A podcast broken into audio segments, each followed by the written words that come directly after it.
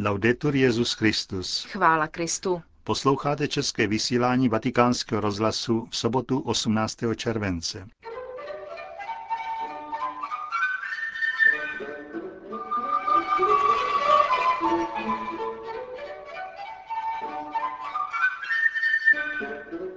Benedikt XVI. je po včerejším chirurgickém zákroku v pořádku a jeho program pokračuje podle plánu.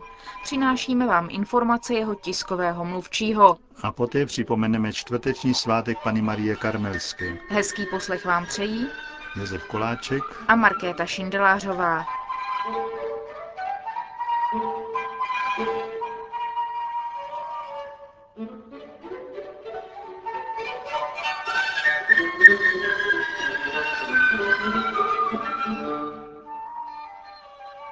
Zprávy vatikánského rozhlasu. Vatikán Le Combe. Tiskový mluvčí svatého stolce otec Lombardy potvrdil, že noc i dnešní den po včerejším lékařském zákroku Benedikta XVI. proběhly v klidu. Svatého otce museli včera ošetřit v nemocnici v Aostě, poté co uklouzl v chatě v Le Combe, kde tráví dovolenou a v zápěstí si zlomil pravou ruku. Otec Lombardy také potvrdil, že dovolená svatého otce kvůli tomuto zranění nedoznala zásadních změn a Benedikt XVI. bude zítra v poledne předsedat modlitbě Anděl Páně v Románo Canavese, rodném městě kardinála Tarcisia Bertone, vatikánského státního sekretáře. Svatý otec dnes ráno, stejně jako ostatní dny, sloužil mši svatou hovoří otec Federico Lombardi.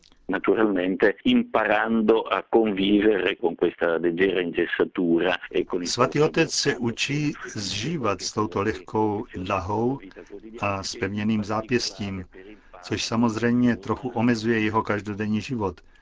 Zejména protože píše rukou a právě to chtěl v těchto dnech dělat a bude se muset toho vzdát.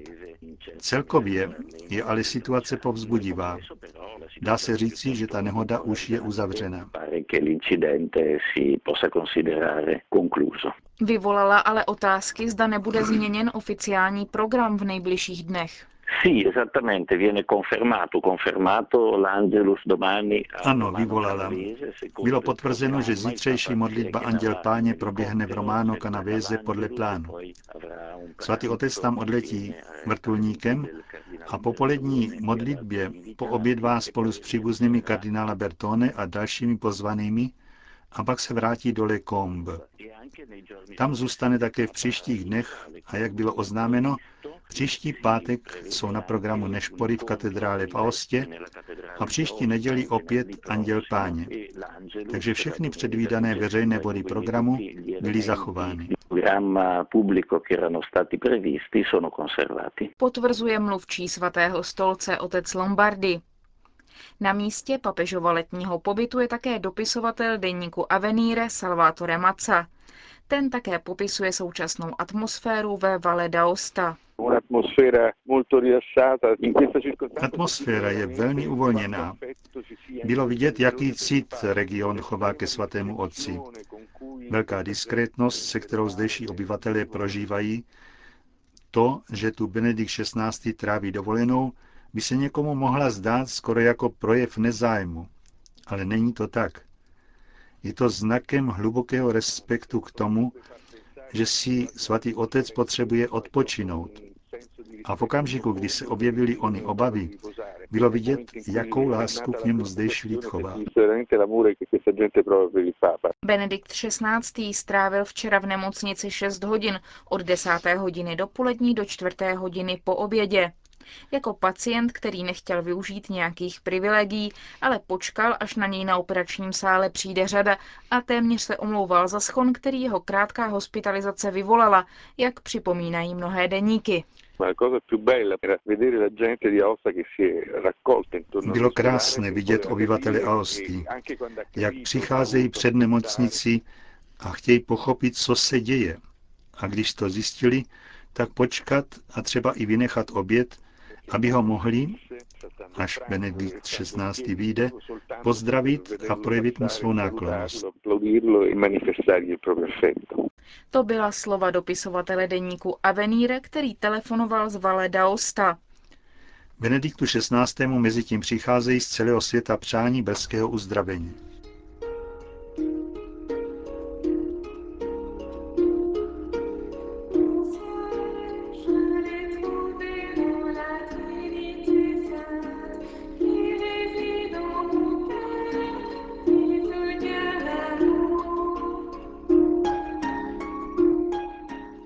Hora Karmel. Ohlasy svátku Pany Marie Karmelské.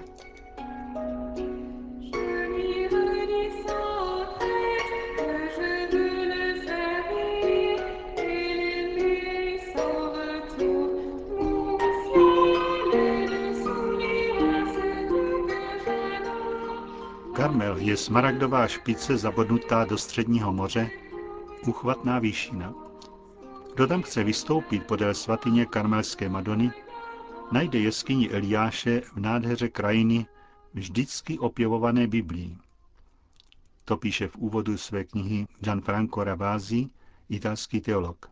Je to 25-kilometrový hřeben hor, který objímá moře i zemi od Hajevského zálivu po nížinu Ezdrelon v Palestíně, jedna z biblických svatých hor, výsadní místo Teofanii, tedy zjevení Boha. Také mimo biblická svědectví dosvědčují posvátnost Karmelu, slavnostně prohlášenou Féničany. Posvátný útes, termín v egyptských textech z 9.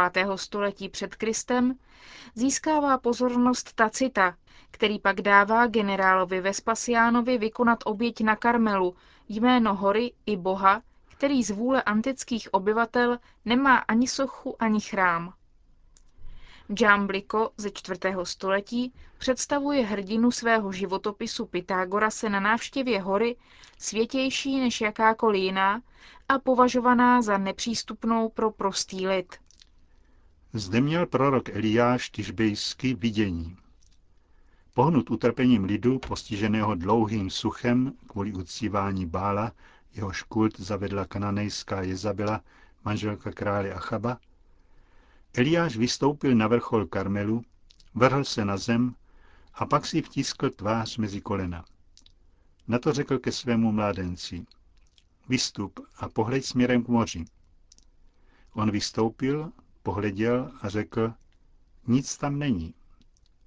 Eliáš pravil, opakuj to sedmkrát. Když to bylo po sedmé, řekl, hle, z moře vystupuje mráček malý jako lidská dlaň. Eliáš mu řekl, vystup z hůru a řekni Achabovi, zapřáhni a jeď dolů, ať tě nezastihne déšť. A v tom už k tomu došlo. Nebe se zachmuřilo, vítr přihnal mraky a spustil se obrovský liák. V tomto malém mráčku jako lidská dlaň exegeze a pak křesťanská mystika viděli před obraz Pany Marie, která přinesla slovo, božskou rosu plodného daru života. V křesťanské tradici mariánský kult sahá svými kořeny až do starého zákona. Marie je Eliášův mráček, jakož i nevěsta z písně písní. Ženich přirovnává její krásu k hoře. Tvoje hlava se tyčí jako karmel.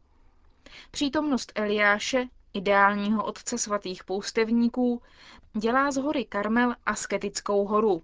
Podle legendy již v předkřesťanské době pobývali na hoře Karmel poustevníci u prorokova pramene, vedle něhož pak v prvním století byla zbudována kaple zasvěcená paně Marii. To byl počátek kultu Pany Marie, květu Karmelu, Maria Flos Carmelí, nejkrásnějšího květu boží zahrady, rozvinutý vinný kmen, Jeseův pahýl, ale teprve z 13. století máme přímé svědectví v poznámkách bezejmeného poutníka, který popisuje velmi krásný malý kostelík naší paní, který tam měli latinští poustevníci, nazývaní karmelští bratři ve Vádi Ein Essiach. Během poslední křížové výpravy v letech 1189 až 1192 se totiž na Karmel utekli z území latinského království někteří západoevropští poutníci, kteří pak vytvořili řeholní řád ke cti Pany Marie. Pravidla karmelitánských mnichů, jež pak schválil papež Honorius III., napsal svatý Albert Avogadro, jeruzalémský patriarcha v letech 1206 až 1214. Karmelitánský řád měl tedy své zakladatele. Eliáš byl prvním Abba otcem a vzorem. Karmelitáni nemají genealogii jako prorok Eliáš, který jako dospělý vpadne do dějin Izraele, aniž by se udával jeho otec či matka, či zmiňovalo něco o jeho dětství. Po vpádu Saracénů uprchli mniši karmelitáni z Palestiny do západní Evropy, kde založili různé kláštery a šířili úctu té, která byla slávou Libanonu, nádherou Karmelu a Šárunu. Liturgická památka paní Marie Karmelské byla ustanovena na paměť mariánského zjevení 16. července 1251 svatému Šimonu Štokovi, prvnímu generálnímu představenému řádu. Madonna, obklopená andělí a s dítětem v náruči, předala svatému Šimonu škapulíř se sobotním privilegiem, neboli příslibem spásy pro ty, kdo jej budou nosit a odpuštění očistcových trestů v sobotu po jejich smrti. Škapulíř je symbolický hábit, připomínající hábit karmelitánů, jejich zasvěcení paně Marii a celé spojení paní Marie s věřícími. Ohniskové postavení mariánské úcty k paně Marii v řádu a duchovní adopce v Eliášovi přitahuje do oběhu literární a umělecké tradice celou řadu prorockých a mariánských postav. K proroku Eliášovi je přiřazován svatý Jan Křtitel. Oba dva jsou svatopisné pravzory svatých askétů. Atanázios v předmluvě k životu svatého Antonína Poustevníka při prohlášení, že všechno v jeho vyprávění je pravdivé, tvrdí, že se to dozvěděl od toho, kdo naléval vodu na ruce poustevníka, proslulé Elizeovo gesto prokazované Eliášovi. Také umělecké soubory karmelitánských kostelů, jako je onen v Janově, předkládají tento figurální vývoj. Evangelia ukazují, že v Janu Křtiteli se naplnilo Malachiášovo proroctví, návrat Eliáše před dnem páně. Předchůdce je také posledním z proroků, ten, který uzavírá cyklus začínající Eliášem. Nad nímž je na janovské fresce umístěno zvěstované slovo u noho velkého zvěstování vtěleného slova, chráněné Maríně Luně, malý mráček. Po stranách ještě slovo na tvářích čtyř evangelistů, jeho rozšíření, svatý Pavel povolaný na cestě do Damašku jako Elizeus a nakonec církev, Petr. Do provodu Pany Marie se objevují také apoštol Bartoloměj a Markéta z Antiochie. Během svatební hostinní v Káně Natanael, němž od 9. století syrská církev identifikovala apoštola. Tedy Natanael je svědkem prvního Ježíšova zázraku, vykonaného právě na starostlivý zákrok Pany Marie. Podle Pasio, to je vyprávění o umučení svaté Markéty, při posledním vyznání víry mladé mučednice z Antiochie, zasvěcené panenství až do smrti, na hlavu Markéty zázračně usedne holubička s korunkou, což jsou mariánské symboly par excellence.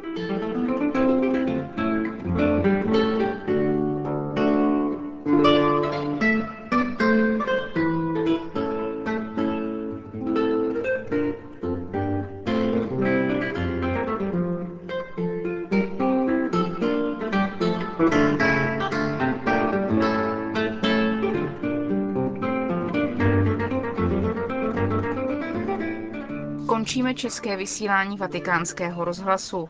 Chvála Kristu. Laudetur Jezus Christus.